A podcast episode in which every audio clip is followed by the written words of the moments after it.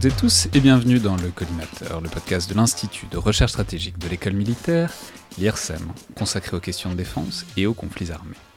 Je suis Alexandre Jublin et aujourd'hui pour parler euh, de ce qu'on a raté collectivement au sujet de la guerre en Ukraine, c'est-à-dire de la surprise qu'a été cette guerre, ou plus précisément l'invasion du territoire ukrainien, démarrée il y a un peu plus moins d'un an, tant euh, dans son déclenchement que dans son déroulement, expliquer euh, pourquoi et comment on a eu du mal à prévoir cette invasion.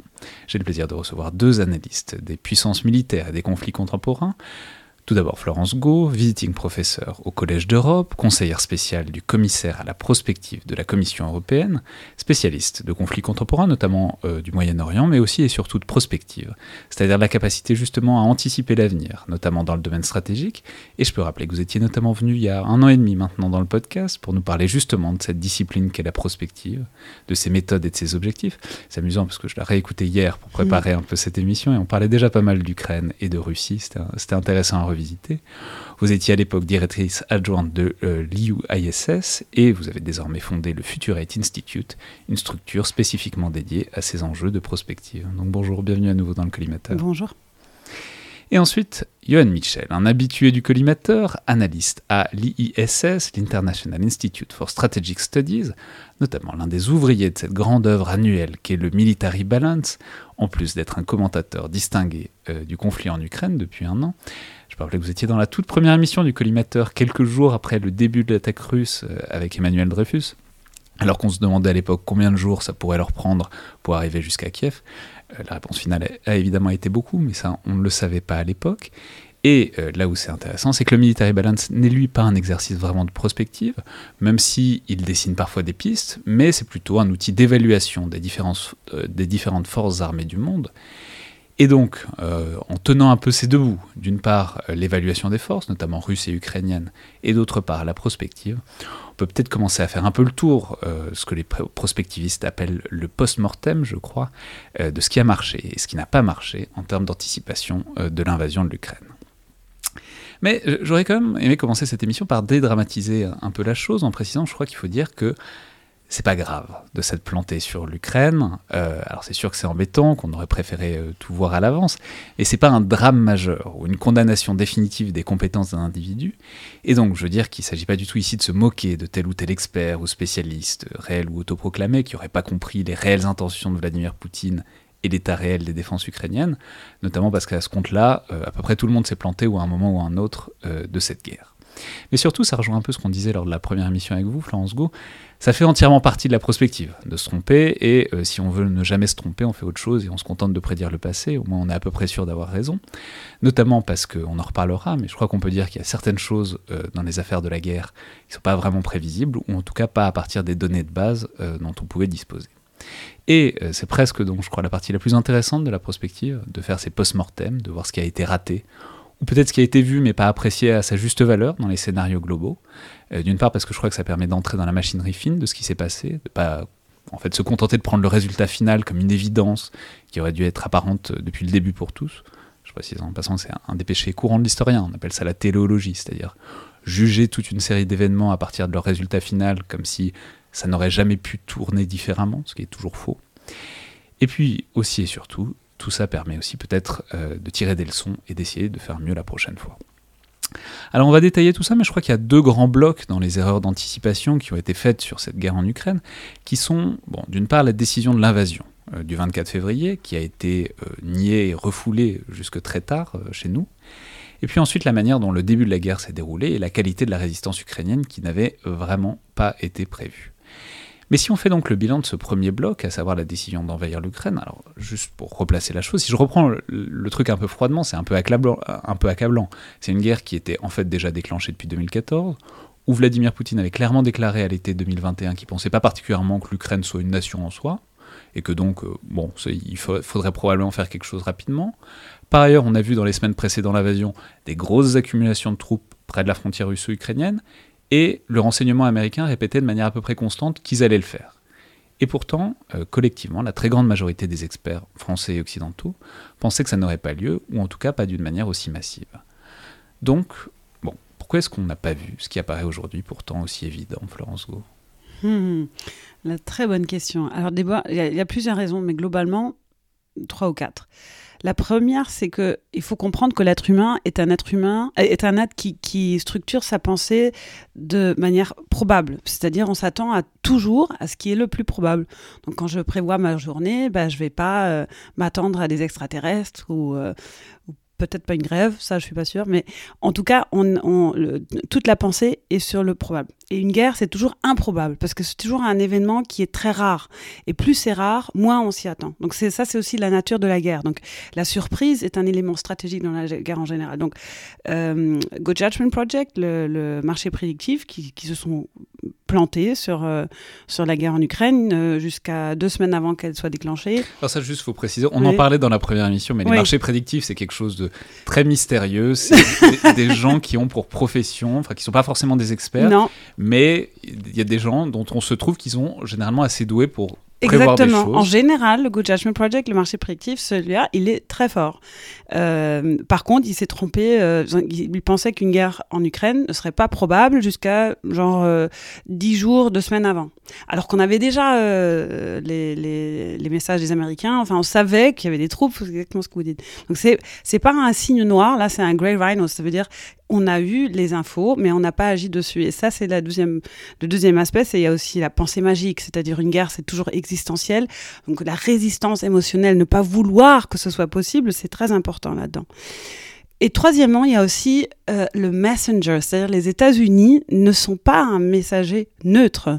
Ils, ont quand même en 2003 euh, utilisé les renseignements, les infos de renseignements classifiés pour monter une guerre contre l'Irak. Donc c'est un peu, euh, c'est un peu le passé qui, se vend, qui se venge au sujet des États-Unis. Et dernièrement, je pense que une manque de compréhension, ce qui est rationnel ou l'importance de cette guerre dans la pensée des Russes, dans la pensée de Poutine, croire que oui, mais ça coûte beaucoup et c'est ça détruit des vies, donc du coup c'est pas logique. Je crois que un, un, manque d'empathie totale de ce que ça veut dire. Donc en gros, je dirais c'est ces quatre points-là qui ont fait qu'on aurait sous-estimé ça. Yann Michel, est-ce que vous avez une, pareil, une sorte de premier constat englobant? Ensuite, évidemment, on entrera dans le détail. Euh, sans, sans accuser personne et euh, sans pointer du doigt. Euh, mais euh, bon, euh, je vais reprendre les, quatre points qui viennent d'être évoqués, puis je vais les reprendre dans le désordre. En fait, c'est toujours intéressant de voir que une partie des analystes, moi y compris, on commence toujours par se dire c'est pas ma rationalité à moi, la mienne, c'est pas la mienne. Donc, donc l'acteur en face va forcément faire autrement. Puisqu'il est bête, il n'est pas à moi. Euh, mais ça, on l'oublie. Euh, on l'oublie, et donc régulièrement, on est surpris de constater que hein, notre conjoint ou notre adversaire stratégique, qui est parfois la même personne, fait des choix complètement étranges. Donc ça, c'est la première chose. Le deuxième, c'est voilà, l'horreur de, ce que ça représente. On, ne veut pas affronter. Il y a aussi une partie, c'est intéressant de, de voir qu'il y a quand même une grosse distinction il y a certains pays et certaines communautés de chercheurs qui avaient eu aucun problème à le prévoir mm. et à anticiper la guerre. Après, on voyait, euh, bah, je veux dire, que ce soit les, chercheurs anglo-saxons avec lesquels je travaille, on avait je veux dire, au travail, au bureau, euh, dès le mois de novembre euh, voire même plus tôt, on n'avait aucun problème à évoquer la, possibilité de, cette guerre, voire au mois de novembre avec, euh, avec mon chef. C'était, ça va, on sait que ça va avoir lieu, la question c'est de savoir quand. Et donc on regardait les mouvements de troupes pour savoir quand est-ce que ça allait arriver.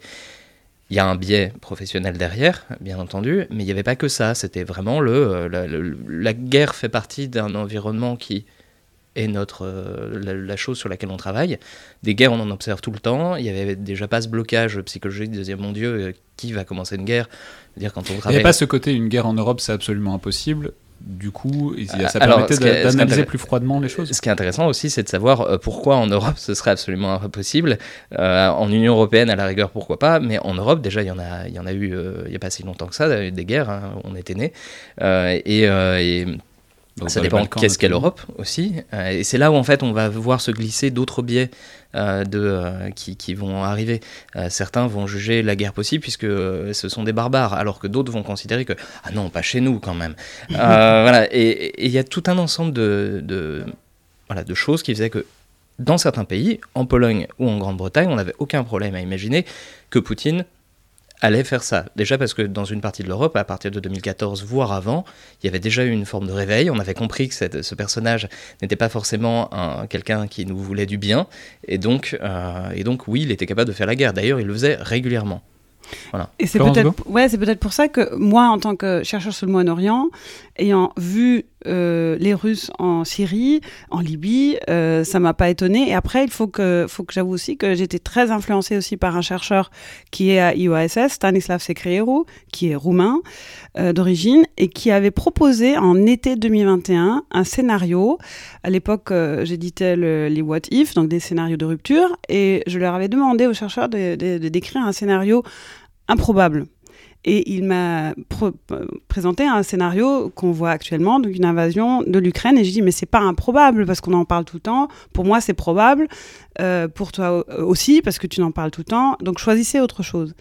Et euh, il a fini par écrire un autre scénario. Et en octobre, quand les Américains sont venus à Bruxelles, et on a compris que euh, les, officiels à, Bruxelles ne croyaient pas aux Américains, enfin ne croyaient pas ce que les Américains étaient en train de euh, présenté, c'est là que j'ai compris que j'avais, j'étais victime de mon propre biais, c'est-à-dire moi je pensais que moi je pense que c'est probable, donc tout le monde pense que c'est probable.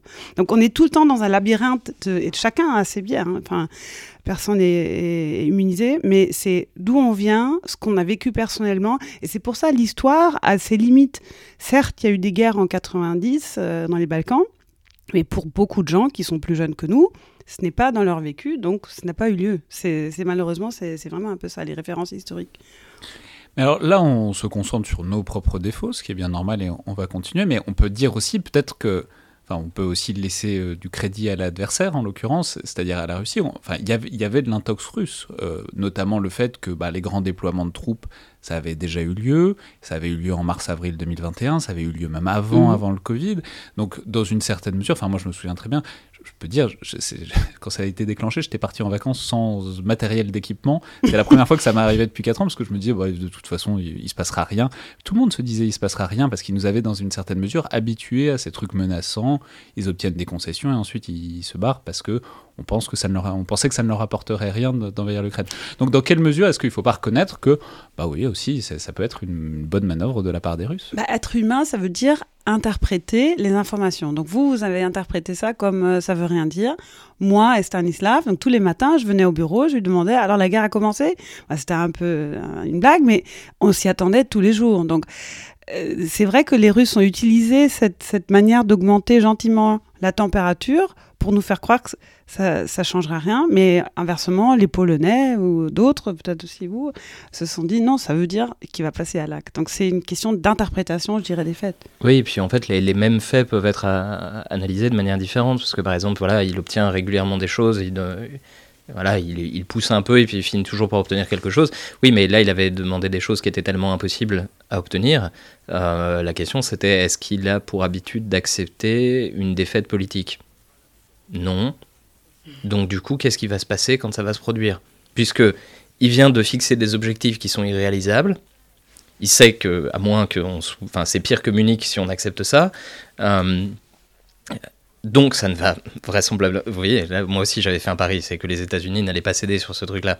Qu'est-ce qui se passe du coup euh, si euh, s'il ne l'obtient pas Est-ce qu'il va accepter tranquillement de, de, recevoir une, une, fin de non-recevoir, qu'il aurait pu d'ailleurs à ce moment-là peut-être maquiller et et, euh, mais voilà, il y a, ces prismes-là. Et puis, euh, donc, j'ai parlé des, des, biais, on va dire, nationalistes. Euh, voilà, il y a des pays où on, le voyait plus, il y a des communautés où on le voyait plus.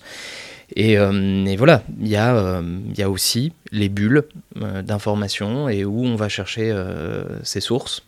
Et y y a vraiment, c'était intéressant dans les semaines qui précédaient, voire dans les mois, euh, d'être traité comme un fou furieux euh, à Paris quand on revenait et qu'on discutait avec certaines personnes, ou à Bruxelles d'ailleurs, ou à Berlin où je venais de m'installer. C'était impensable, alors qu'à Londres, il n'y avait pas de problème. Et voilà. Après, ça ne veut pas dire qu'ils n'ont pas eu euh, d'autres problèmes de prévision. J'ai lu un truc intéressant l'autre jour, c'est sur la, pensée magique, enfin, le, le wishful thinking. c'est plus, donc en fait, c'est une réaction émotionnelle à une information, et plus on est émotionnel, plus on est convaincu qu'on a raison. Donc en fait, c'est fou parce que c'est vraiment, je pense, le, biais le plus intéressant. Donc si vous voulez vraiment, vraiment pas qu'il y ait une guerre, vous allez être convaincu qu'elle n'aura pas lieu. Ça s'appelle aussi, enfin, on la voit aussi, enfin, changement climatique ou d'autres exemples, mais donc quand il y a cette émotion, quand, quand cette information, elle est trop mauvaise, notre cerveau va tout faire pour euh, juste la rayer. Donc ça, ça joue contre nous tout le temps partout. Hein. Ce qui, est, ce qui, est, quand même terrible, c'est qu'on disait en, introduction que euh, c'est pas grave de s'être trompé. Oui, mais en fait, dans le. C'est moi qui le disais. Hein. Vous n'êtes pas obligé d'être d'accord avec je, moi. Mais je, suis, je suis d'accord aussi. C'est important, comme chercheur, de se dire c'est normal que je puisse me tromper. C'est d'ailleurs important de le reconnaître. Je me souviens d'avoir lu l'article de Michel Goya où il disait je me suis trompé. Et moi, je trouve que c'est mm. tellement mais rassurant de la part d'un chercheur qu'il le dise de manière très simple. Et, euh, et ça, ça, pour moi, les meilleurs chercheurs sont ceux qui reconnaissent qu'ils se trompent. À l'inverse, par contre, si on avait accepté plus tôt euh, que on allait vers la guerre, et, cette forme de guerre-là, si on avait été capable de le voir, et y compris dans les chancelleries euh, plus occidentales que la France, euh, si on avait accepté d'en voir la forme que ça allait prendre, euh, peut-être qu'on n'aurait pas fait les mêmes choix et qu'on n'aurait pas fait les mêmes calculs. Et ça, c'est un, un impact quand même politique. Mais alors justement, puisque vous en parlez, c'est intéressant. C'est cette question de la rationalité qui est vraiment tout à fait fascinante, notamment quand elle s'applique un objet qui est plus ou moins une seule personne, en fait, qui en l'occurrence est Vladimir Poutine, puisque tout le monde est à peu près d'accord pour dire que c'est une décision qui était extrêmement centralisée dans le cerveau de Poutine, et que donc c'était aussi peut-être une des raisons pour lesquelles il n'y avait pas tant de renseignements que ça, en tout cas pas si diffusé que ça. Il aurait fallu avoir quelqu'un de vraiment très proche pour l'avoir.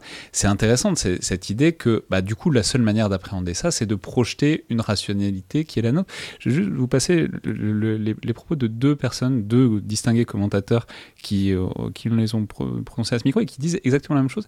Qui disent ça, en fait, leur problème, ils, avouent, ils avouent s'être plantés, c'est donc le général Yakovlev et Michel Goya, parce qu'ils trouvaient que c'était pas rationnel très clairement, euh, j'étais, moi, je, ne croyais pas à l'attaque du 24 février. J'y croyais absolument pas.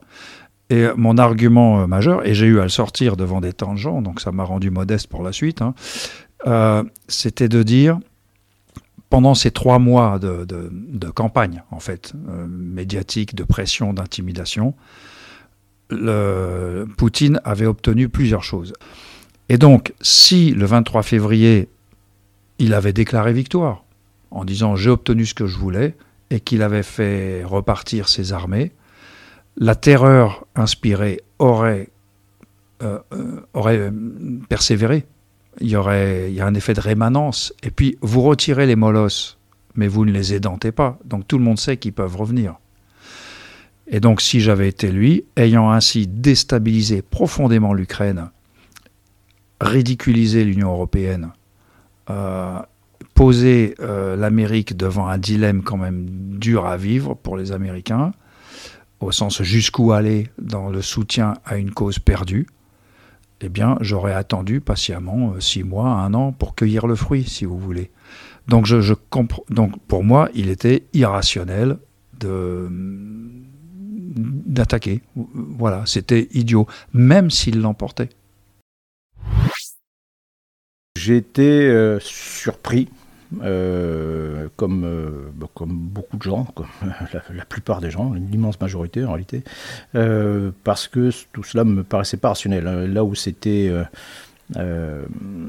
plus intéressant, c'est que bon, cette crise quand même couvée depuis plusieurs semaines. je, comme beaucoup, j'avais essayé d'analyser, essayé de comprendre les intentions, des, les intentions russes et euh, moi, je m'étais fondé, euh, comme souvent en réalité, sur, euh, bah, sur le passé, sur, sur la longue durée, je dirais, voilà, sur quelle était la, dire autrement, quelle était la pratique russe et soviétique en la matière, et à partir de là, d'essayer de prédire quelle serait probablement celle à venir.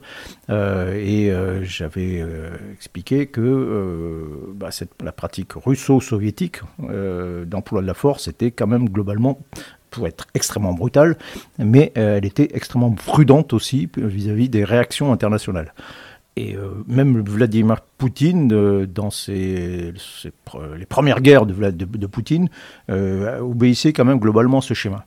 Et donc par projection, j'ai conclu qu'il en serait sensiblement de même C'est intéressant parce que les deux, ils ont un point commun, c'est que, enfin, c'est tout à leur honneur d'avoir reconnu et même d'avoir euh, consenti à aller dans le détail de leurs échecs de prévision. Et il y a deux choses. Il y a d'une part euh, la rationalité projetée. Moi, je ferai pas ça, donc il ne le fera probablement pas, puisque euh, Vladimir Poutine est un être rationnel comme moi. Et deuxième chose, et ça c'est Michel Goya qui le dit, euh, s'appuyer sur, disons, un bagage historique pour prédire l'avenir, ce qui, on le voit, est aussi euh, quelque chose d'un peu hasardeux. Alors je sais pas comment vous voulez... Ben, en fait, Michel ce qui est intéressant, c'est que euh, depuis allez, un peu plus d'un an, euh, il y a deux catégories de gens qui sont plus trompés que les autres. C'est ceux qui savaient- ne savaient rien et ceux qui savaient beaucoup. Euh, J'en parlais avec Vincent Touré il y a, il y a quelques jours. Euh, en fait, dans toutes les prévisions qu'on avait faites, euh, Vincent avait absolument raison. Il connaît mieux l'armée russe que moi. Euh, et sur certaines choses, en fait, parce qu'il en savait mieux, il en savait peut-être potentiellement plus que certaines des personnes qui ont pris des décisions à Moscou, en réalité. Et, euh, et, c'est une chose qu'on oublie, c'est que les personnes, les politiques qui prennent les décisions, parfois n'ont pas le bagage que certains des meilleurs experts de l'armée russe euh, avaient. Et en fait, euh, calquer notre compréhension de l'armée russe en pensant qu'on les connaît un peu, c'est parfois mm, passer à côté du fait que parfois mieux que Euh, et donc on pouvait pas tirer on pouvait il y a des limites. Et ensuite on est on ignore toute une partie des poids politiques qui sont dans la tête de l'autre. Euh, quand on disait tout à l'heure euh, quand vous disiez tout à l'heure c'est dans la tête de Vladimir Poutine que ça s'est décidé. Oui, alors lui aussi, il a des pressions en fait. Il a euh, un agenda qui est contraint lui aussi. Peut-être parce qu'il va bientôt mourir. Alors voilà, moi, c'était ma marotte à moi, c'était euh, euh, voilà, il veut reconstituer l'empire russe. Il a 10 ans. Après, c'est fini. Il sera pas dans les livres d'histoire. S'il passe à côté de ça, c'est fini. Et ça continue de me faire un biais hein, sur l'utilisation euh, de le potentiel de l'arme nucléaire. Je me dis, s'il y a personne pour écrire les livres d'histoire, il, perd, donc il va pas le faire. Vous voyez, ça peut aussi jouer contre moi. Mes biais ont pour une fois joué dans la bonne direction, mais ça peut tourner dans l'autre. Et voilà, c'est les limites. Bah, je pense déjà, euh, cette- le fait que les guerres en général sont décidées par un petit groupe les rend plus imprévisibles qu'autre chose. hein. Donc il n'y a en général pas assez d'informations. C'est, euh, je veux dire, euh, Et c'était fascinant parce que dans, dans les, dans les semaines qui ont suivi, C'était pas le cas ici, C'était oui. ad nauseam, c'était tout le monde essayait de psychanalyser Vladimir Poutine. Qu'est-ce qui se passe dans la tête de Poutine? Est-il un joueur d'échecs, un, jou- un joueur de go, un joueur de dames, de je sais pas quoi? Enfin, parce que on n'avait pas grand-chose d'autre. Les, les analyses, disons, politiques au sein du Kremlin, les kremlinologues en France, il n'y en a pas énormément, et, ils s'arrêtaient un peu assez rapidement. Et du coup, on se, en tout cas dans, le grand, dans, les médias, on passait le- notre temps, enfin, ils passaient leur temps à se demander Oui, dans, ce- dans cette guerre, ce n'a pas été genre euh, 73, euh, les Égyptiens contre les Israéliens. Non, là, c'était différent. Tout le monde avait toutes les infos. Tout ce qui restait à savoir, c'est ce qui va passer à l'acte. Mais il y a un angle mort que je trouve intéressant, c'est en fait, euh, les Européens, est-ce que c'est que nous, je ne sais pas, mais en tout cas, en Europe, on a tout le temps la tendance à croire que tout le monde est comme nous. Et donc, ce que, ce que disait le général, il disait c'était idiot. Donc, on voit en fait, il y a un jugement euh, dans la pensée de l'autre. Donc, c'est ça déjà le problème, parce que c'est pas parce qu'on comprend pas les raisons de quelqu'un d'autre. J'ai souvent entendu ça aussi par rapport aux islamistes, mais ils sont tous euh, bêtes. Pourquoi ils partent en Syrie? Bah, Parce qu'ils trouvent quelque chose que même si moi je comprends pas, ils trouvent quelque chose. Donc, je trouve que cet angle mort, c'est le manque d'études, on va dire, euh, le lien entre euh, les études de, on va dire, culture ou décisionnelle ou culture politique, je sais pas, et le stratégique et le décisionnel, disons à Bruxelles, manque. Donc euh, dans le, dans toutes les, enfin, les, services diplomatiques, on fait pas des études de, culture, ça se fait plus parce que c'est considéré raciste, des stéréotypes, etc. Mais il faut reconnaître que il y a des raisons pour lesquelles un autre décideur va prendre, voilà, va agir un tel ou une telle, manière. Donc, je crois que c'est, on s'est on est tombé dans notre propre piège de vouloir tout le monde, traiter tout le monde comme nous. Bah, on a reconnu qu'en fait, tout le monde n'est pas comme nous. Yann Michel Et je, justement, je voulais faire le même parallèle. Euh, on avait eu le, le même débat au, au moment des discussions à propos des islamistes qui voulaient notre mort. Voilà, euh, c'était le, le- le thème médiatique et on ad nauseam là encore euh, pourquoi euh, pourquoi et, là aussi on voulait psychanalyser euh, l'adversaire et je crois que c'était Rémi Brague qui disait comme d'habitude, le monde occidental est plein d'idées chrétiennes devenues folles. Euh, Il y a cette idée d'aimer son ennemi qui est quand même particulièrement difficile à faire. C'est tellement plus simple de considérer qu'en fait, on n'en a pas. Euh, C'est-à-dire, du coup, on aime tout le monde, c'est pratique, et on vit dans un environnement où on n'a pas d'ennemis. Or là, on était devant un adversaire qui nous disait qu'il voulait être notre ennemi. Il répète régulièrement qu'il veut notre mort. Alors voilà, il y a tout un tas d'acteurs sur la planète qui veulent notre mort ou au moins notre défaite et les lamentations de nos femmes. Euh, et on veut pas l'admettre, on veut pas l'accepter parce qu'il y a une part de nous qui, qui, qui veut trouver un terrain d'entente avec quelqu'un qui lui n'a aucune envie de trouver ce terrain d'entente là. François Je, pense qu'il faut. bon, à moi, à l'époque, j'étais, j'étais dans l'UE. Euh, je pense qu'il faut ajouter aussi, comment dire, le, le profil des décideurs, euh, notamment dans l'UE, qui sont des décideurs qui n'ont pas de connaissances militaires stratégiques. Enfin, l'UE, c'est pas une organisation qui comprend le monde militaire. Et même la notion, donc je parle même pas de, de la mathématique, on va dire. euh, Vous Voilà, dire la structure balance. Union européenne Oui. Oui. Évidemment, il y a. C'est- euh, c'est- pas, c'est pas totalement faux aussi pour les, pour les dirigeants de pays de l'UE qui Ou- pas- voilà, sont ou pas alors des décideurs civils, mais je dirais qu'il y a un manque de compréhension de qu'est-ce que c'est la guerre, pourquoi, pourquoi les gens font la guerre, dans quelles circonstances, à quel point les gens sont prêts à mourir. Enfin, en, Allemagne, le débat se concentre sur mais pourquoi les Ukrainiens veulent mourir, pourquoi il n'y a pas une capitulation tout de suite, allez, on reprend la vie comme avant, qu'il y ait des choses pour lesquelles on ait envie de mourir, ou pas, pas mourir, mais se battre et soit prêt à mourir. Je crois que donc c'est ça aussi qui a fait un peu la surprise du côté ukrainien, je crois qu'on va en parler tout de suite, mais euh, ne pas comprendre ce que c'est la guerre, ce que c'est le militaire, euh, que c'est pas euh, juste une dépense folle d'argent et de vie, ça, ça a aussi joué un rôle, ne même pas comprendre le phénomène. Oui, euh, c'est effectivement un des, un des problèmes. C'est voilà, depuis que je vis à Berlin, il m'arrive de temps en temps d'avoir aussi des décalages. On l'a déjà en franco-allemand, mais alors quand vous le faites en allemand-russe, euh, ça devient euh, complètement. Là, il y a des moments où culturellement, il y a des, cultures complètement différentes entre les décideurs. Euh, on a des voilà, on a un président russe et d'autres qui ont fait tout un ensemble de guerres depuis depuis 30 ans et qui partaient avec une paix qui n'était pas forcément en leur faveur aussi. hein, C'est-à-dire que c'est plus facile de se dire pourquoi ces gens-là ne respectent pas le statu quo qui nous arrange tellement. C'est Nous, Européens. nous Européens et en particulier Allemands. Dis donc, quels sont ces sauvages qui n'aiment pas ce truc qui nous arrange nous Euh, euh, Oui, alors bah, justement, et il y avait un, un livre intéressant, le, titre m'échappe, euh, qui justement parlait des, des- des différences entre euh, les nations de l'OTAN et les États de l'OTAN, pardon, et, euh, et la Russie à propos de l'Ukraine, et qui disait tout le problème, c'est qu'il y a une mésentente autour du concept de statu quo.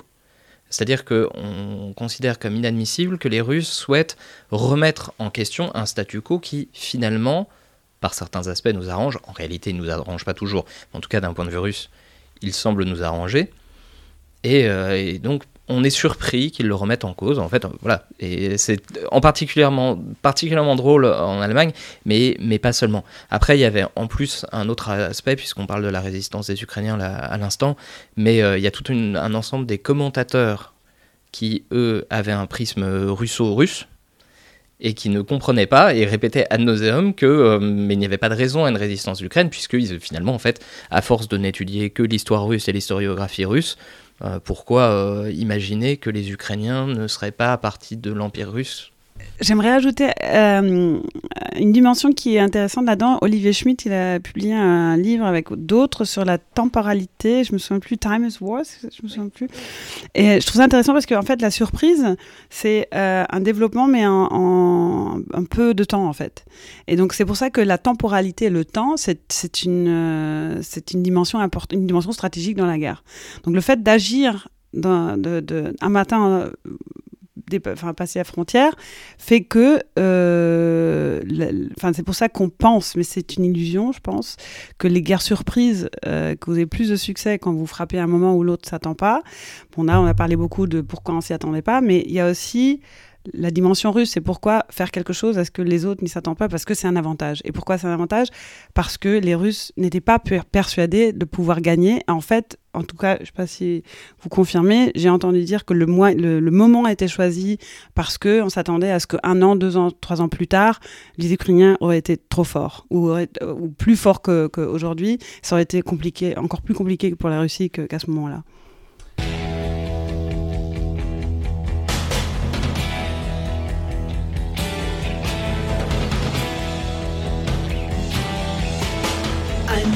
You deceive me, now here's a surprise. I know that you have, cause there's magic in my eyes. I can see for miles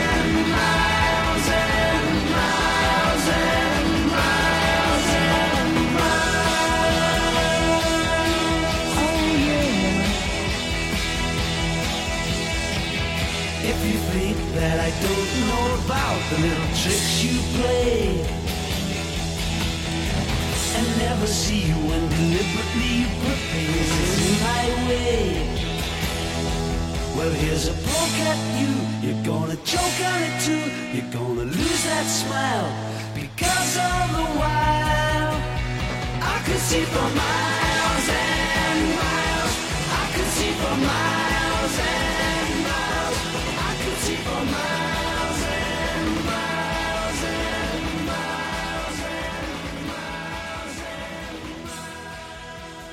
Alors justement, ça nous amène euh, au deuxième grand bloc euh, de prévision qui s'est révélé erroné, c'était euh, le déroulement de l'invasion, ce qui s'est passé une fois que les Russes ont lancé leur triple offensive donc sur l'Ukraine.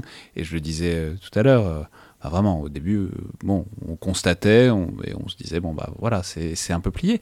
Mais c'est pas que nous. Enfin, je veux dire, il y avait une absence totale de confiance dans la, dans la capacité ukrainienne à résister. Et c'est un truc qu'on trouvait à peu près partout depuis 2014 aussi bien dans le milieu universitaire que dans le milieu stratégique. On peut ressortir des tribunes et des prises de position de certains des plus grands noms du milieu stratégique américain, Ian Bremer, Jack Snyder, Keith Darden, John Mersheimer, même les spécialistes de la zone comme Michael Kaufman, qui est peut-être devenu le meilleur commentateur du conflit, notamment dans ses excellents podcasts sur euh, War on the Rock, que je recommande vivement. Voilà, tout le monde disait que les Ukrainiens allaient se faire plier en quelques jours ou en quelques semaines, et je peux ajouter que ça n'est pas un détail, parce que c'était très dimensionnant, ça avait de grandes conséquences, au sens où pourquoi est-ce qu'on avait ces débats? C'était parce que tout le monde se demandait s'il fallait donner des armes à l'Ukraine, et la réponse majoritaire c'était donc non, parce que non seulement ça va servir à rien, mais en plus ça va finir entre les mains des Russes, et du coup autant les, les laisser se faire plier sans notre matériel qui risquerait de passer aux mains russes. Donc, à votre avis, peut-être qu'est-ce qui a dirigé en quelque sorte ce consensus sur voilà l'incapacité euh, des Ukrainiens à euh, faire face à une offensive russe un peu sérieuse? Johan Michel? Alors déjà, même remarque que pour l'historiographie. Euh, à force de considérer que si, si on connaît la Russie, on connaît donc l'ancien espace soviétique. Euh, quel que soit le sujet, que ce soit les études stratégiques, euh, l'histoire ou, plein d'autres choses, euh, il y a une tendance à considérer que si vous êtes compétent sur la Russie, vous êtes donc forcément compétent sur le reste. Michael Kaufman lui-même le disait au, début, fin février, début mars, il disait Moi, je n'étudie pas l'armée ukrainienne. Depuis, c'est rattrapé vu qu'il est très compétent. Voilà, pas de problème. Mais en fait, combien de personnes travaillaient sur l'armée ukrainienne en février l'année dernière? Pas beaucoup. Euh, donc, qui les connaissait Qui connaissait la société ukrainienne Il y en avait, mais pas forcément ceux qu'on écoutait le plus. Donc, déjà, il y a une méconnaissance générale. Hein. Euh, il y avait une méconnaissance de leur euh, modernisation, il y avait une méconnaissance de plein de choses. L'autre élément, et ça, ça moi ça m'a frappé, c'est quand on lisait les Ukrainiens, ils ne cessaient de dire qu'ils n'étaient pas prêts. Et par bien des aspects, ils avaient même raison d'ailleurs. Euh, et depuis, ils le répètent régulièrement. Ils n'étaient pas prêts, ils se savaient pas prêts, et en fait, ce qu'on n'a pas vu peut-être aussi par mes connaissances là aussi en sciences politiques, peut-être qu'on ne réalise pas à quel point il y a des sociétés qui sont différentes, mais ce bouillonnement démocratique qui naissait en Ukraine faisait que on critique, parce qu'on on critique, et c'est utile de critiquer déjà parce qu'on on, on peut le faire, sans forcément finir en prison, c'est pratique, ça change d'autres pays, et euh, l'autre élément, c'est que on croit qu'il y a quelque chose qui peut être amélioré. Donc, on critique. Et donc on va dire, il y a des problèmes de, paiement des salaires, il y a des problèmes de, renouvellement des matériels. Et si on faisait la liste, honnêtement, il y avait de quoi se dire, quand même, leur armée de l'air est dans un état, enfin ils n'ont pas eu un avion moderne depuis la chute de l'URSS, euh, ils ont modernisé des trucs, mais franchement c'est pas terrible. Il y a tous les prismes, on en parlera peut-être plus tard, du prisme technologique qui faisait que quand on regardait certaines générations d'équipements ukrainiens, on se disait, mais dis donc, c'est quand même pas brillant. C'était peut-être, si ça faisait 80% du boulot, c'était peut-être suffisant. Mais voilà, quand on regardait, on se disait, c'est pas suffisant. Et l'autre élément, et qu'on est passé complètement à côté, le moral, ça c'est vrai, mais en fait, plus que ça, c'est qu'à la guerre, il suffit pas d'être. C'est pas la question d'être mauvais, c'est la question d'être moins mauvais que l'autre. Et là, il faut reconnaître que quand même, euh, je me rappelle d'un Russe qui, avant le conflit, me disait euh, de toute façon, vous savez, on, on peut pas être plus mauvais que les Ukrainiens en 2014. Et euh, Zelensky, le soir avant l'invasion, disait c'est plus c'est plus l'Ukraine de 2014. Et ça, ni les Russes ne le savaient, ni les Ukrainiens le savaient, et forcément nous encore moins. Mais ça pose des questions même euh, aussi méthodologiques, c'est-à-dire s'il y a des choses qu'on peut évaluer, oui, on peut regarder si c'est des S-300 ou des S-400, la génération de défense anti-aérienne, d'avions, etc. Et puis effectivement, il y a des choses, c'est difficile à évaluer ou à pondérer, mais euh, très fondamentalement, quoi. Le moral, la résistance, ce qui se passe politiquement dans un pays, et comment évaluer euh, ce que ça va donner dans une guerre et dans un conflit de haute intensité. Ben, il y a un moment où ça s'arrête peut-être, euh, les prévisions Florence Go. Alors, je dirais que la prospective s'arrête jamais, la prédiction, si. Forcément, la guerre, c'est pas quelque chose qu'on peut prédire. Enfin, le brouillard de la guerre, euh, la notion de la surprise. euh, voilà, les institutions militaires se préparent tout le temps à une situation qui, dans beaucoup de cas, n'aura jamais lieu. On saura jamais si. bah, vous, disiez, euh, ils n'étaient pas prêts, mais est-ce qu'on est prêt? Est-ce que les militaires sont jamais prêts? Je sais même pas. Donc, je crois que ça, ça joue un rôle aussi. Je crois que euh, donc A, la guerre en général, c'est pas prévisible. Mais B, manque de compréhension. Je me souviens au début de la guerre, euh, partout dans les journaux, ils faisaient comme des sandwichs euh, d'analyse, c'est-à-dire voilà, ils ont tant de tanks, tant de troupes, ça veut dire qu'eux ils sont les plus forts. Mais non, c'est pas un match de foot. Enfin, tout ce qu'on peut pas toucher dans la guerre, euh, morale, euh, génie stratégique, surprise, la temporalité, tout ça, ça joue un rôle aussi et ça, ça se mesure pas. Il faut pas oublier non plus que les Russes étaient aussi très surpris parce que eux, ils peut-être s'attendaient à 2014, alors que l'Ukraine se préparait exactement à la situation euh, telle qu'elle est arrivée depuis 2014. Donc euh, il y a aussi un décalage en- entre les attentes. Euh, mais, je crois que la notion existentielle de la guerre fait qu'on mobilise des choses qu'on on sait pas, on, on peut même pas le mesurer avant. Je me souviens, j'étais à Kiev en novembre 2021 et j'ai vu des sondages de enfin pour Zelensky, l'opinion concernant Zelensky, il n'était pas du tout populaire. Le 30% des gens pensaient que c'était un bon président. Là, c'est c'est le Churchill. Donc la notion existentielle de la guerre fait que ça change beaucoup de choses.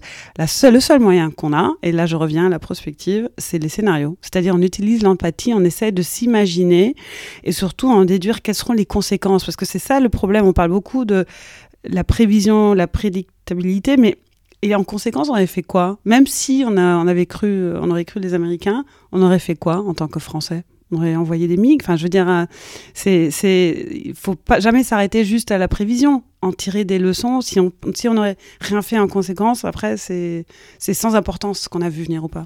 J'aurais été étonné qu'on envoie des MiG euh, de- de- depuis la France. Non, mais C'est- justement- non, non, non, mais ça, c'est- ça renvoie. Je, je- je vais renvoyer. De toute façon, je mettrai en lien le premier épisode qu'on a fait ensemble. Mais c'est ce que- quelque chose que vous disiez.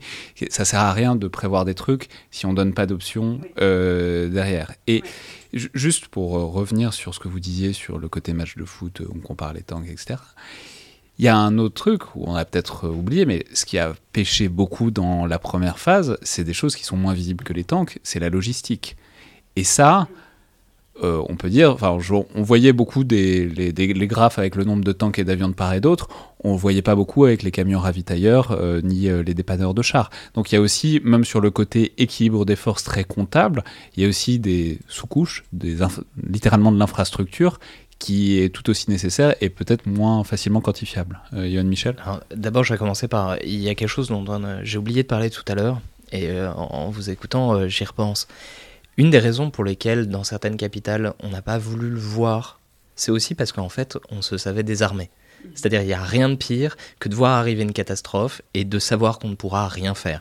Qu'est-ce qu'on aurait envoyé concrètement? Euh, Michel Goya en parlait d'ailleurs à un moment. C'est le si on avait envoyé ou voilà, est-ce qu'on envoie une brigade parachutiste euh, voilà dans le Donbass ou aux alentours pour euh, mettre des poitrines qui diront non, vous ne passerez pas. Moi, c'est ce que j'avais recommandé, mais je savais très bien qu'on l'avait pas.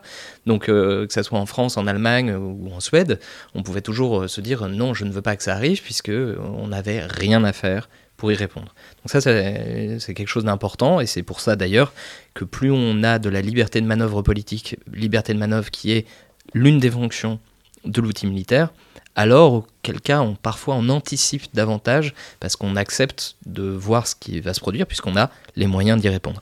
Maintenant, voilà, si on fait euh, la liste euh, des euh, erreurs russes, vous, l'avez déjà fait ici, en fait il y a tout un ensemble de choses qu'on n'avait pas pris en compte.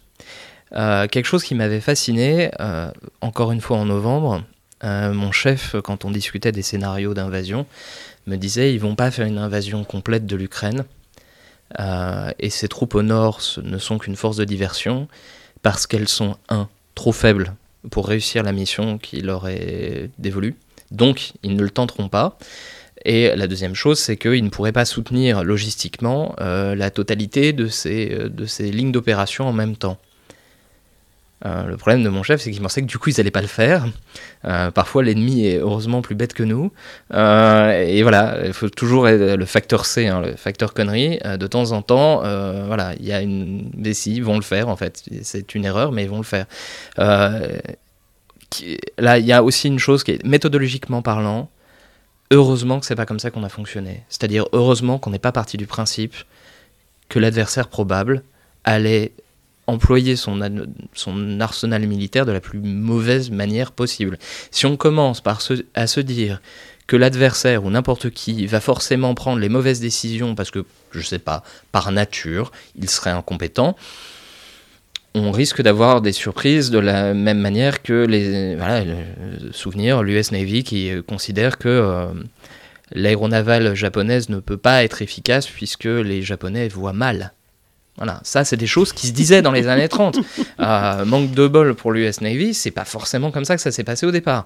Euh, ici donc, euh, qui aurait pu croire que les Russes allaient réellement essayer de me faire plusieurs lignes d'effort sans jamais choisir réellement où ils voulaient mener l'essentiel de leurs opérations? Parce qu'en fait, le truc, c'est qu'ils ont vraisemblablement même pas fait de choix.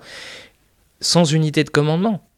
Mais, enfin, je veux dire, Et c'est intéressant Voilà, parce que je, je- et en plus sans prévenir leurs hommes à l'avance, parce que dans les on pouvait pas le voir venir, ils ont même pas prévu leurs propres soldats, donc ça n'aide pas. Ça renvoie à une pratique qui est celle intéressante, qui est très structurante pour les armées occidentales et notamment américaines, qui est celle du wargaming, et qui est celle de on fait toujours jouer quelqu'un, ce qu'on appelle la red team, c'est-à-dire l'ennemi, alors que nous on est la blue team. Et j'entendais euh, un podcast d'ailleurs de, sur de, War on the Rocks, un type qui, fait ça professionnellement pour l'armée américaine, et qui disait mais moi si quelqu'un avait eu ce plan-là, on le joue tout le temps, la guerre en Ukraine, mais si quelqu'un m'avait fait ce plan-là, je l'aurais viré, j'aurais mis quelqu'un d'autre à sa place parce que c'était trop pourri comme plan. Et du coup, il y a, quelque chose comme ça de euh, toujours essayer de projeter sa propre rationalité. C'est un peu comme ce qu'on disait sur le déclenchement de la guerre, de projeter son même niveau d'efficacité et sa même rationalité sur l'ennemi Florence Go. Et non, et ce qui est intéressant là-dessus, c'est euh, euh, par rapport à la motivation, la volonté de se battre. Il y a des sondages. euh, la question, je crois que c'est euh, serez-vous prêt à vous battre pour votre pays? Bon, en Europe, hein, on n'est pas très pour. Le pays, le pays le moins euh, euh, euh, volontiers, c'est les, Pays-Bas. Après les Allemands. Et ben les Ukra- Ukrainiens sont, je crois qu'à 60 ou 70% Donc il y a une, motivation. Ça, c'était avant la guerre. hein. Il y avait déjà dès le départ. Donc déjà, on aurait pu voir qu'il y a un problème européen parce que nous, on pense que nous, on veut pas se battre, alors personne veut se battre. A. B. La créativité. Enfin, je sais pas si vous vous souvenez, pendant Covid, chacun a découvert des trucs parce qu'on était forcés. La situation nous forçait à innover. Et je crois que ça, c'est une dimension, qui a euh, joué en la faveur des Ukrainiens, qu'ils ils avaient la volonté, ils n'avaient pas tous les moyens, mais ils ont innové, par exemple, avec les drones. Euh, alors que de l'autre partie, il y avait l'institution militaire russe qui est tout sauf innovateur, tout sauf motivé, euh, tout sauf informé, tout sauf euh, dans le génie, dans la, dans, dans la notion, ok, on n'a pas tout ce qu'il faut, mais comment on fait pour y arriver? Donc je crois que c'est aussi deux cultures institutionnelles, militaires qui se sont retrouvées sur le champ de bataille.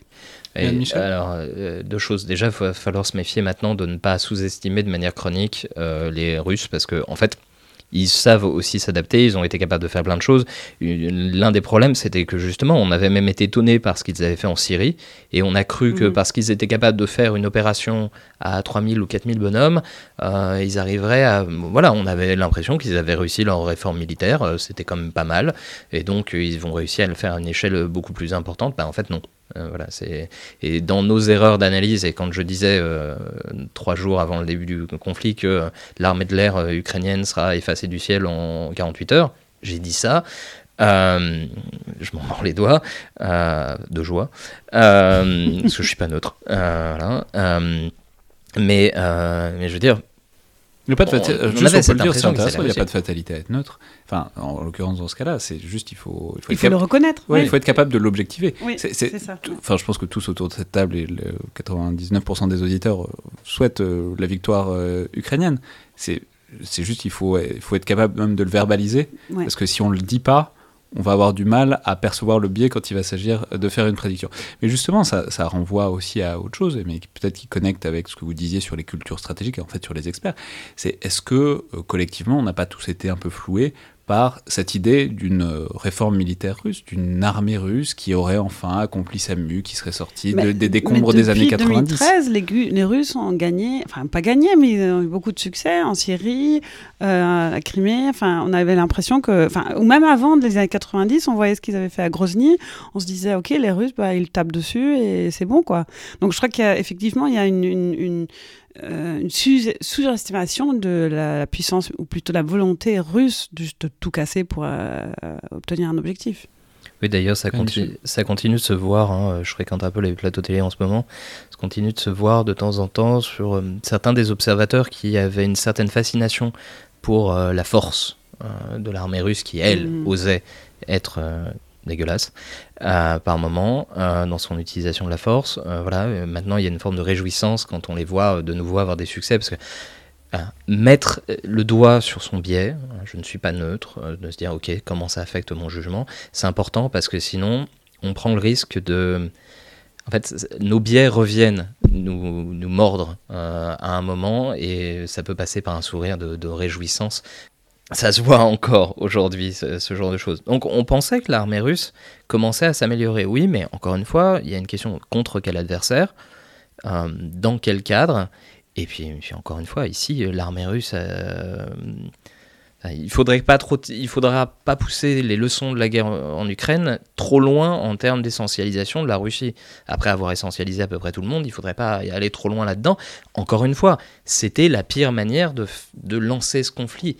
Il y a d'autres choses qui sont plus intéressantes dans la manière dont ils ont ou pas été capables de revenir en arrière. Euh, combien de temps il leur a fallu pour accepter que l'opération aéroportée sur Ostomel était une catastrophe? Combien de temps il leur a fallu pour sortir leur colonne quasi infernale euh, du, euh, du nord de, l'Ukraine? Voilà. Mais en fait, il y a des fois où ils se sont adaptés, ils s'adaptent encore. C'est pas un animal blessé pour rien, il continue à être particulièrement dangereux, et il s'adapte plus lentement que son adversaire, peut-être, mais euh, il reste encore. euh, Enfin, toutes ces faiblesses ne sont pas qu'institutionnelles. Le fait que Poutine ne prévienne qu'au dernier moment ces hommes qui les allaient envahir, ça veut dire que concrètement, il y a des soldats qui auraient dû rendre compte que leur truc très, très technique, hein, que leur euh, camion de logistique n'était pas du tout dans l'état où ils prétendaient qu'il était. Oui, parce que c'est ça, c'est un des problèmes des, des- des appareils corrompus, c'est que quand on se dit de toute façon on va pas nous utiliser, on va attendre que ça soit mon successeur qui paye euh, les frais de mon manque d'entretien.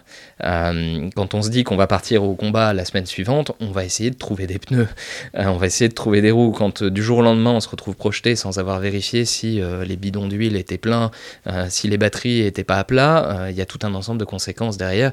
Et une partie de cette colonne au nord, si elle s'était pas retrouvée arrêtée, mais on ne sait pas ce qu'elle aurait pu faire, mais en tout cas, une fois qu'elle était arrêtée, elle avait plus les moyens sous sa masse de repartir. Situation qui nous. Enfin, je sais pas vous, mais moi, il m'a fallu plusieurs semaines pour m'en remettre quand même de, ce truc. C'était tellement pas prévu qu'il m'a fallu plusieurs semaines, ne serait-ce que pour comprendre que l'animal énorme que j'imaginais était, pas en train de s'e- était en train de s'effondrer sur son propre poids. Mais là, on en revient encore à ce que vous disiez tout à l'heure, Florence Go, c'est le révélateur de la guerre. C'est-à-dire, ça n'est. Il y, y avait tout, quoi. Enfin, on savait que l'armée russe était corrompue, mais on savait que l'armée ukrainienne était corrompue aussi.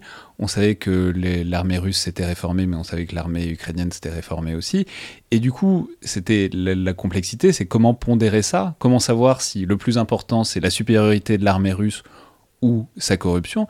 Et ben en fait, il a fallu euh, qu'il se retrouve dans l'Ukraine avec des adversaires déterminés à mener un conflit de haute intensité jusqu'au bout pour voir que en fait, en tout cas dans les conditions où ça s'est fait, c'était euh, la corruption qui était le, le facteur déterminant. Enfin, ça, ça pose un vrai problème de comment Ah, est-ce mais- qu'on pondère ces euh, différents facteurs. Quoi. Non, mais c'est- toujours comme ça. Enfin, je veux dire, euh, le nombre de guerres qui se sont révélatrices parce que on savait pas avant ce qui, euh, voilà, dans les faits, ça va faire quoi. Euh, c'est non seulement de notre côté, ce qu'on contrôle, on, on sait pas tout, on sait pas comment ça va se dérouler, et de l'autre côté, c'est encore moins. Enfin, les autres, l'adversaire. Donc voilà, Clausewitz, euh, le brouillard de la guerre, hein, c'est c'est juste ça. Oui, le, le moral aussi, hein, euh, c'est. Euh, je, je relisais ce matin euh, Penser la guerre euh, Clausewitz, euh, il y a tout un chapitre sur l'importance. faites du- ça le, le- le matin, vous lisez Raymond Aron ça, ça- pour vous détendre. Alors oui, et puis d'ailleurs, y il y a des gens qui nous écoutent, donc il y a, quelqu'un qui récemment m'a fait réouvrir Raymond Aron parce qu'il disait que je m'étais planté sur une citation. Donc le matin à 6 heures, euh, voilà, c'est la première chose que j'ai fait. Honnêtement, euh, c'est plus intéressant que de répondre à la personne mais non, je me suis pas trompé, ce qui était mon premier réflexe. Et heureusement que j'ai vérifié. Mais euh, voilà, il, il disait notamment euh, dans le combat, la bataille c'est la force matérielle et morale, le nombre corrigé par les potentiels moraux, qui toute chose égale d'ailleurs emporte la décision. Mais ça, en fait, j'ai passé ah, fin de citation. Euh, j'ai passé. Ça, ça fait un an en fait que je me dis mais, mais pourquoi j'ai pas passé plus de temps à lire euh, Clausewitz? Euh, C'est Ah, vraiment euh, Tout le pourtant. monde se euh, pose cette question, je pense, actuellement. bah, euh, sauf ceux qui savent pas, ils l'ont pas encore lu. Mais voilà, c'est en fait, il y a des choses qui sont limpides quand on se rappelle. Bah oui, les forces morales, c'est important. Je- on parlait tout à l'heure du livre Wartime. Dans un des chapitres de, de mémoire, c'est le deuxième. un des auteurs évoque le fait que quand il y a un progrès technologique, on commence par voir l'intérêt qu'il apporte à l'attaquant. Et là, quand on regardait ce que l'armée russe avait été capable d'avoir en nombre bien plus inférieur que ce qu'on imaginait, mais ça c'est un autre problème, on se disait, mais elle a des avantages pour l'attaque qui sont énormes. Elle va pouvoir utiliser les, opérations héliportées. Pour... Oui, ben voilà, dans ce deuxième chapitre de cet excellent bouquin que je vous recommande, il dit, ben oui, mais en fait, généralement, ça apporte davantage, de, de- davantage aux défenseurs. Et quand Clausewitz dit, euh, ben oui, mais le défenseur a l'avantage, il a un avantage énorme sur l'attaquant. On se rappelle qu'effectivement, entre 160 000 et 200 000 Russes massés sur les frontières ukrainiennes, bah, c'est pas grand-chose, en fait. Et que bah, si les Ukrainiens ont un, un outil technologique, par exemple des hélicoptères hors d'âge, mais qui leur permettent, dans la journée, de ramener une partie de leurs euh, parachutistes qui étaient dans le sud du pays, et euh, en faisant des norias, ils arrivent à les ramener, bah finalement l'aéroport euh, ne tombe pas et, euh, et derrière l'opération russe ne fonctionne pas et il y a plein de choses qui vont se gripper parce que l'hélicoptère pas top qu'ils avaient en nombre largement inférieur est suffisant pour, euh, pour aider la défense davantage qu'il n'était présent pour aider la- l'attaquant. Et enfin, donc s'il fallait, alors c'est difficile, mais s'il fallait tirer des leçons de euh, tout ça, toute cette affaire, euh, en matière de prospective en général, ou bien peut-être plus précisément sur la puissance militaire euh, russe et ou ukrainienne. Alors Yann Michel, vous, l'avez, vous avez commencé à le faire, peut-être que c'est là-dessus que vous voudrez continuer, mais sur le fait de ne pas sous-estimer la puissance russe. Mais en tout cas, voilà, qu'est-ce que l'un et l'autre vous retenez de toutes ces erreurs de... Qu'est-ce que vous comptez peut-être intégrer à votre pratique à l'avenir à partir de ce révélateur de la guerre en Ukraine? Je sais pas qui veut commencer. Florence Go Je pense que euh, vous disiez tout à l'heure par rapport à la question d'être neutre ou pas. Le plus important, c'est, euh, j'appelle ça l'hygiène de prospective, c'est-à-dire en permanence se poser la question, revoir ses, ses propres idées reçues, revoir pourquoi je pense ça, dans quelles circonstances je changerai d'avis, quelles seront des conséquences si ça s'avère. Euh, donc je crois que c'est un, travail continu qui est euh, largement qui a lieu en soi-même. C'est-à-dire c'est euh, ouais c'est un- une hygiène intellectuelle si vous voulez.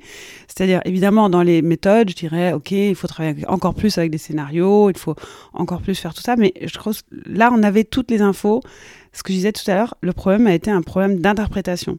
Et c'est absolument ok de se planter, mais il faut toujours avoir tout un éventail de possibilités. C'est-à-dire se dire ok moi je pense que ça c'est le scénario le plus probable, mais où, sommes-nous avec, les autres scénarios, peut-être moins probables Pourquoi je pense que c'est moins probable? Dans quelles circonstances je changerai d'avis? Euh, Et quelles seront les conséquences si ça s'avère que je me suis trompée? Donc je crois qu'on on doit aller beaucoup plus loin, se pousser beaucoup plus loin dans l'autocritique, si on veut. hein. Michel Je pense que le, le plus important, c'est euh, bon, déjà l'humilité, effectivement, mais, euh, euh, et bosser, du coup. Euh, mais euh, pas être seul. Moi, je trouve le, le plus fascinant, c'est de découvrir, là, et Twitter, c'est génial finalement pour ça. J'espère que ça tiendra encore un moment. Euh, c'est de découvrir des chercheurs qui travaillent sur des, des bouts de. des bouts de- des, disciplines dont on ignore tout ou qu'on pense connaître un petit peu et, ils vont nous dire ah mais c'est pas du tout ça et, voilà, je- j'en reviens à ces prédictions qu'on avait fait, euh, enfin ces scénarios qu'on avait fait au, boulot et, où en fait, euh, collectivement, dans la pièce, on avait tous les éléments qui allaient se, se mettre en place, y compris les difficultés russes. Hein, euh, mon chef qui disait ils vont pas le faire parce que Poutine n'a qu'une armée professionnelle, s'il fait ça, il la perd.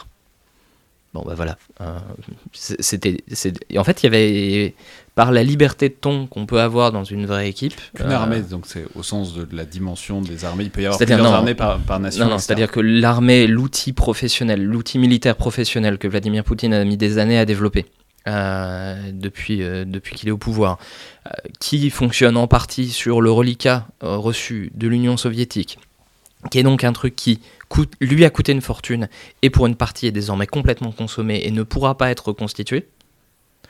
Mais ce qui ne veut pas dire qu'il ne va pas se transformer en une autre, euh, autre chose. Mais cet outil qu'il essayait de développer, il l'a peut-être utilisé trop tôt pour qu'il soit efficace, mais en tout cas, en février de l'année dernière, s'il le consommait, il risquait de le perdre. Et je pense que dans 80%, il a perdu cet outil-là. Maintenant, il aura peut-être une armée qui va devenir quasiment plus stalinienne, plus, plus d'autres choses, mais en tout cas, l'armée qu'il était en train de développer, elle n'existe plus. Euh, elle a désormais en partie disparu. Euh, mais voilà, je pense que le plus important, c'est de bosser, de bosser dans des, euh, avec d'autres gens. Ça n'existe pas, le mec qui tout seul est le nouvel oncle Klaus. Euh, Saint Clausewitz, euh, bah, en fait, il était même pas seul puisqu'il bossait avec sa femme. Euh, parce que sinon, on n'aurait pas le bouquin tel qu'il est. Voilà, c'est. je pense que c'est le truc le plus important, ouais. Bosser en équipe, en acceptant de tester plusieurs scénarios, méthodologiquement parlant, ça c'est important. Vérifier les angles morts, euh, toujours se renseigner, et puis en fait accepter qu'on n'aura jamais fait le tour euh, du sujet, et que donc derrière, euh, en fait le problème c'est qu'une fois qu'on a affirmé qu'on avait mieux compris que les autres, ça devient plus compliqué de revenir en arrière et d'accepter qu'on s'est planté. Euh, genre, je- voilà. Pour moi, le plus important, c'est ce que disait le général Yakovlev tout, euh, tout à l'heure, ou euh, Michel Goya. En fait, être capable de reconnaître qu'on s'est planté, euh, chercher pourquoi, et puis repartir en avant. Et, et en avoir conscience que l'être humain est fait de, je crois qu'on a 200 biais cognitifs. Euh, Il y a la liste quelque part? Euh, c'est le livre de Daniel Kahneman, Thinking Fast and Slow. Donc, c'est un chercheur américain ou israélien, américain, je pense, euh, qui a reçu le prix Nobel d'ailleurs pour ça. Euh, donc, il faut lire ce bouquin. Il est d'ailleurs, on peut l'acheter un peu partout parce que ça nous, ça s'applique à tous. Il faut comprendre que en cherchant les informations, on aura toujours le biais de la confirmation, c'est-à-dire on va toujours chercher les infos qui vont nous rassurer, qui vont nous dire oui, ce que je pense déjà est vrai. Donc ça, c'est ce livre, je le conseille vraiment vivement. Et la deuxième chose que je trouve euh, pour des études un aspect très intéressant, c'est écouter les autres, écouter les Russes. En fait, même avant la guerre, Euh, j'ai vu un rapport de prospective publié par le Valdai Club, le think tank russe, qui est sorti en octobre 2021. euh, qui disait en gros, euh, je cite, The future is back. Euh, Jusqu'à maintenant, l'Occident nous a dit que la- l'avenir leur appartenait parce que voilà, Francis Fukuyama, la démocratie libérale, etc. Ah ben non, c'est pas comme ça. Et j'ai lu ça, je me dis ah c'est intéressant, c'est un ton quand même assez euh, agressif et vraiment euh, mécontent de la situation actuelle. Et si en plus on regarde la science-fiction russe qui depuis les années 90 fait une obsession sur une guerre en Ukraine, alors je dis pas allez regarder la science-fiction, il y a tout, mais avoir un peu le, le doigt vous en sur parliez le la pulse. dernière fois Ouais. que, que, en fait, on peut prévoir assez pas mal les conflits à partir de la littérature. Exactement. Et donc mettre un peu, être beaucoup plus sensible à écouter les autres, euh, à voir comment eux ils voient l'avenir, ça vous donnera déjà beaucoup d'indices, je pense, des pistes. Et je, je vais ajouter un dernier qui est plus personnel, mais qui est un truc qui, qui- qui est lié un peu à ce que vous disiez, Yann Michel, sur l'usage du passé, et notamment le fait que, on- enfin, c'est un- une tarte à la crème de l'historien, qu'il faut étudier le passé pour euh, anticiper l'avenir. Sauf que c'est faux. Enfin, ça, ça permet d'avoir des pistes, mais en fait, à trop faire ça, en fait, on se retrouve toujours à prédire la dernière guerre. Oui. Et là, typiquement, de la même manière que ce qu'on disait, on a anticipé au début de cette guerre qu'elle serait un peu comme la Syrie ou la Géorgie ou l'Ukraine 2014, et du coup on n'a pas compris ce qui se passait. De la même manière, j'inviterais personnellement à se méfier de tirer trop de conclusions de ce qui se passe euh, au sujet de l'armée russe, parce que c'est une armée qui a des capacités de régénération. Enfin, ça- reste un Mm. grand pays, Mm. avec des grands moyens et une grande industrie. On en parlait euh, il n'y a pas longtemps avec Michael Furkin et, et d'autres. Et voilà, faut faire. euh, c'est bien de voir ce qu'on voit, et c'est bien de limiter un peu la projection, de pas penser que toutes les clés de l'avenir sont dans l'histoire, Ah oui. parce que euh, on se retrouve régulièrement du coup à ce qu'on disait un peu au début, de prédire le passé euh, au lieu d'anticiper l'avenir. Merci beaucoup à tous les Merci. deux pour, euh, pour, pour cet exercice, disons, d'analyse de ce post-mortem, de toutes les, les prévisions au sujet euh, de la guerre en Ukraine. Juste avant de terminer, un- juste un mot d'organisation pour signaler que la semaine prochaine, très exceptionnellement, l'émission ne sera pas diffusée le mardi, mais probablement le mercredi, parce qu'on fait une émission spéciale en partenariat avec la revue Le Grand Continent, euh, qu'on enregistrera en public à l'ENS de Paris, rue d'Ulm, avec du beau Alexandra Goujon, Elie Jean-Dominique Merchet. En tout cas, c'est le programme provisoire. Ce sera suivi par ailleurs par d'autres tables rondes. Et c'est donc un événement le mardi soir. Je peux difficilement le- la diffuser tout de suite. Donc, le temps de rentrer chez moi et de la monter, je la diffuserai le mercredi matin. C'est euh, évidemment plus ou moins lié à l'anniversaire du déclenchement de l'invasion russe. Je suis pas certain qu'on fasse tant de choses que ça autour de l'angle anniversaire, parce que tout le monde va le faire, je pense. Mais en tout cas, il y aura ça. Et évidemment, si vous voulez venir à l'enregistrement, je crois que l'inscription est disponible en ligne. C'était donc euh, le Collimateur, le podcast de l'Institut de recherche stratégique de l'école militaire. Je vous rappelle que remarques et commentaires sont les bienvenus par mail ou sur les réseaux sociaux de l'IRSEM, tout comme notes et appréciations, notamment sur les outils d'Apple Podcast ou de SoundCloud. Ça aide grandement à la visibilité et à la diffusion du podcast. Merci à toutes et tous et à la prochaine fois.